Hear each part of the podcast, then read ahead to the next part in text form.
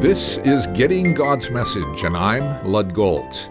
To do a more thorough study of 2 Peter 2, let me suggest we do what I call a 4S study.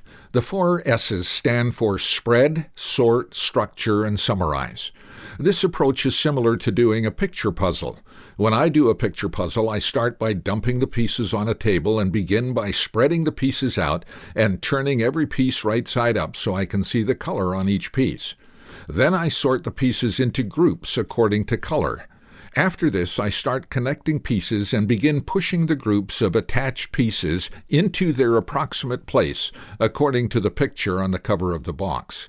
After I structure the groups in this way, I fill in the missing links until the picture is done. Using this approach in a Bible study goes like this 1. Identify and spread out on a sheet of paper all the facts in the portion being studied. 2. Sort related facts together and give each group a descriptive title. 3. Structure the material by organizing the titles in a logical sequence. Then determine a main theme growing out of the outline you have developed.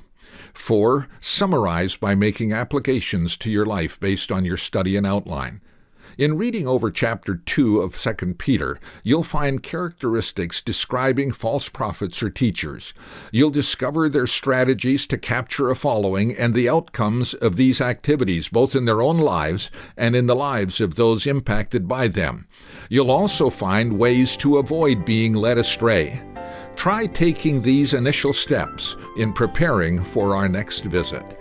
And if you'd like to review this message, go to my website, gettinggodsmessage.org, and click on the archives.